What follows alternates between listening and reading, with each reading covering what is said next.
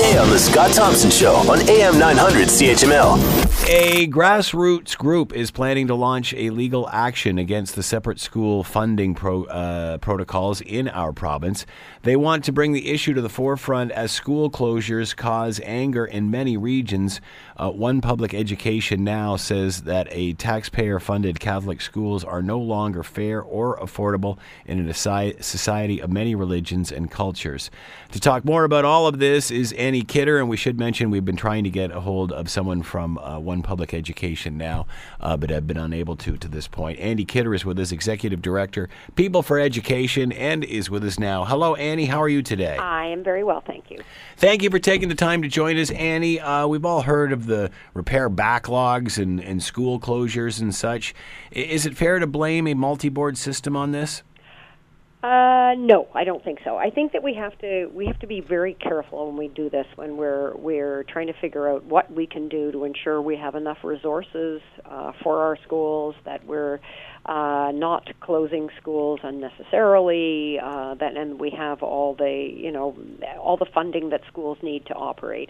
And I don't think um, I, I, I think you know I'm very old and have lived through a lot of amalgamations that they didn't actually save money so that when we're thinking about ways to operate more efficiently, there are ways of doing that. There's, you know, sharing kind of the um, uh, the, the sort of some of the the work that's done. I can't think of the right word for it. Sort of, you know, work that's done in in offices. Right. In um, I wish I could think of the right word. Anyway, so people- Duplication. yeah, but so like you know, people have eight people who run HR, Right. who run various components. So getting the- rid of the duplication you within know, each yeah, board. you can get rid of some of the duplication in the back offices, and that does help save some money. But just saying let's amalgamate school boards isn't a thing that saves money. Is it a matter of time before we have to address this? Is this problem going away? Well, in the money problem. Uh, the problem with one system. Well, I Or don't two think, systems I or three I or don't four. think you, you know, even you know, deciding it's a problem or not a problem is a you know different conversation. I think that you know we do. They, we live in a province where people have a right to go to school in the French language. They have a right to go to Catholic schools, and they have the right to go to um, non-Catholic schools, and and it's in the Constitution that way. So it's it is it is has been set up this way for a long, long time. It's not. I think that the it is a problem to think that somehow doing away with, say, all our French language schools, which would be the, for the same reason as you know thinking we could do away with Catholic schools, um, to save money isn't something that actually would work or Why- would make that much of a difference. Annie, why do we have this discussion about uh, religious schools, but we don't have this discussion about language? Well, I don't know. So, in other words, why yeah. is there? Why is it good to have? Uh, you know, even in this uh, in this group's uh, release, it says we believe there should be one denominational, two language public school system. Well, why not just be one and one?